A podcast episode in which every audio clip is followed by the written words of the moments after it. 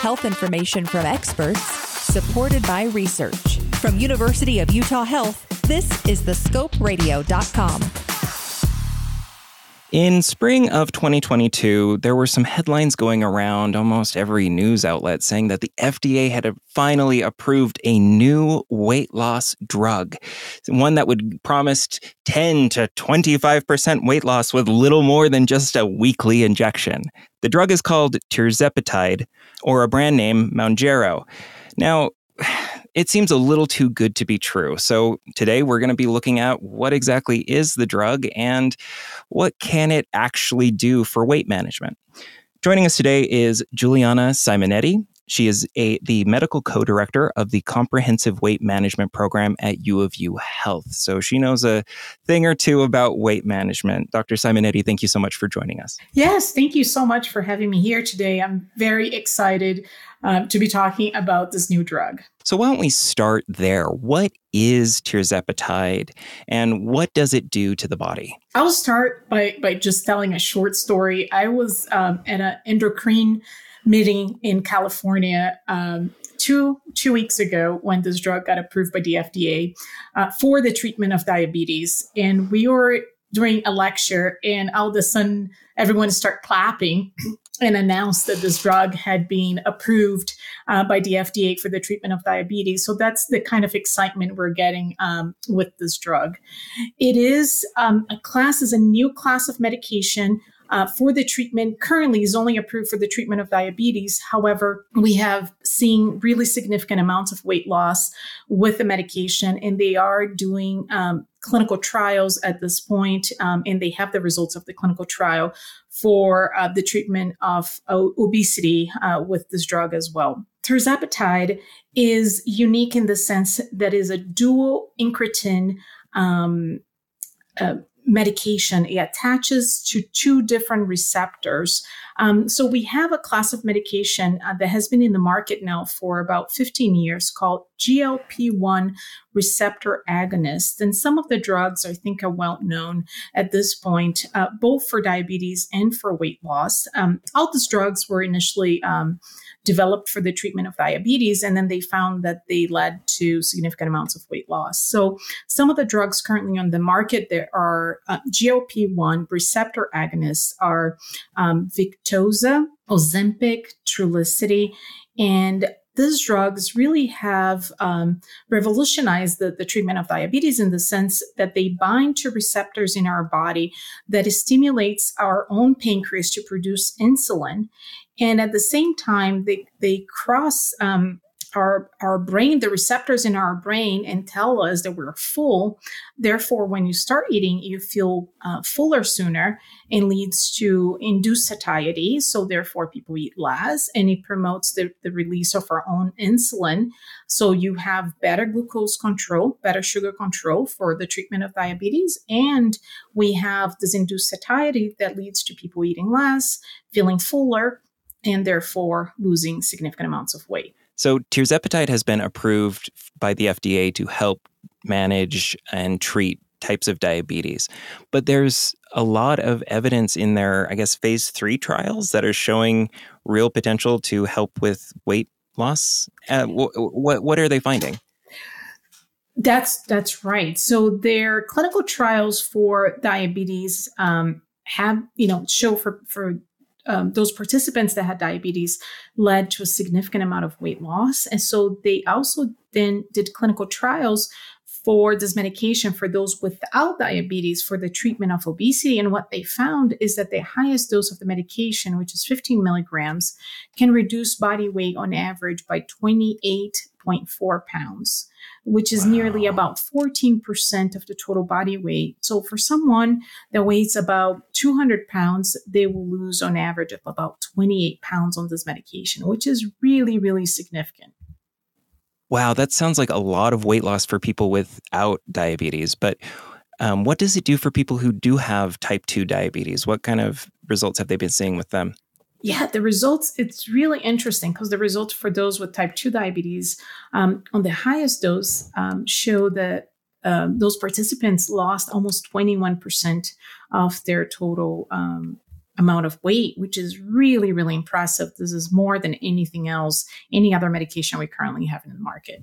So if I get this correct, there's other I've seen other drugs out there that are like they fill your stomach up, the Plenity or whatever it's called, or you know they they they claim to impact your metabolic system, et cetera. But this drug actually impacts your pancreas in a way to help with glucose levels and help suppress hunger. Yes. So this class, so the class of medication I was talking about is the GLP-1 receptor agonists that already okay. exist that have been in the market now for about 15 years. And they have different, the newer ones, one of them being semaglutide or the other name for is Ozempic, um, has been the latest um, for, you know, they also got approved for the treatment of um, obesity and is leads to very significant amounts of weight loss and improvement in the sugars in our blood because it stimulates the pancreas to release insulin and tells our brain. So it works on the appetite centers of the brain. So the difference between some of these drugs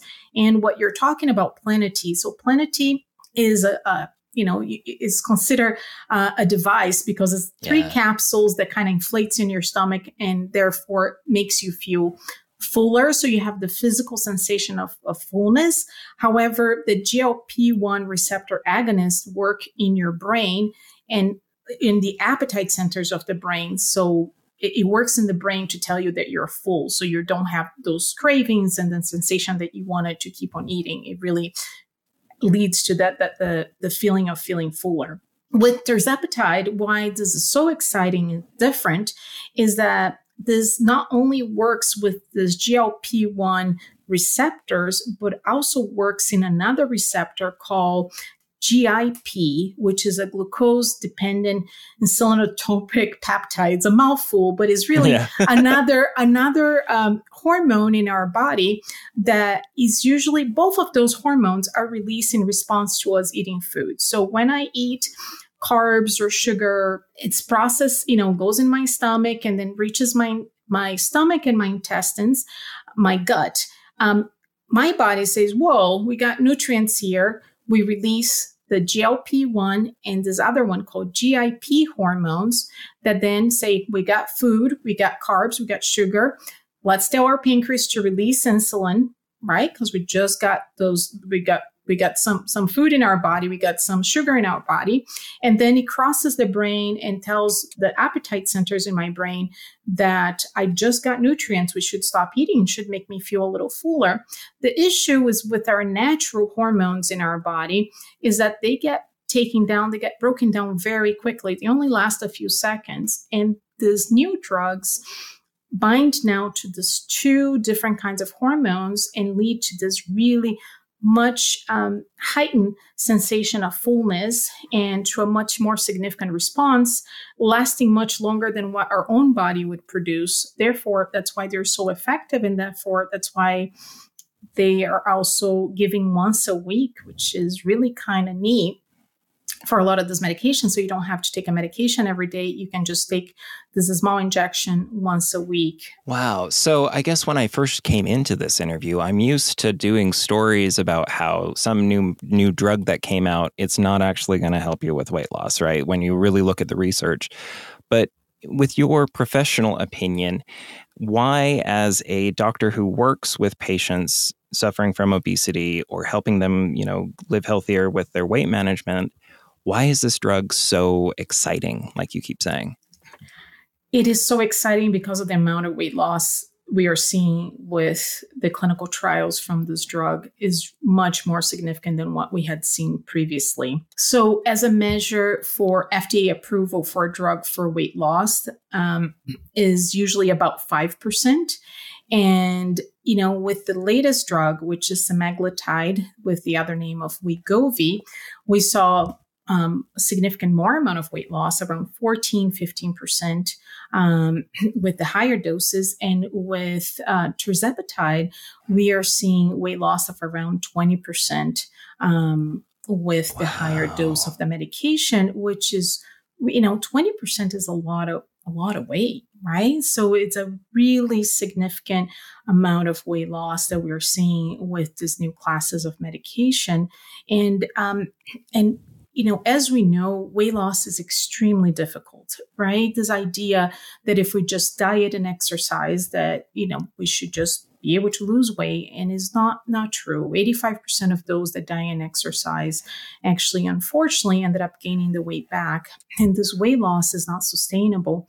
Um, and there's a lot of reasons for that right? There is genetics. Um, so 60 to 70% of the way we are there's we know that it's related to genetics or the way we accumulate fat um, there's also our environment. Um, and then there is dysregulation in a lot of the hormones. There's dysregulation appetite hormones. There is dysregulation with insulin. The more weight that we gain, the more insulin resistant we become.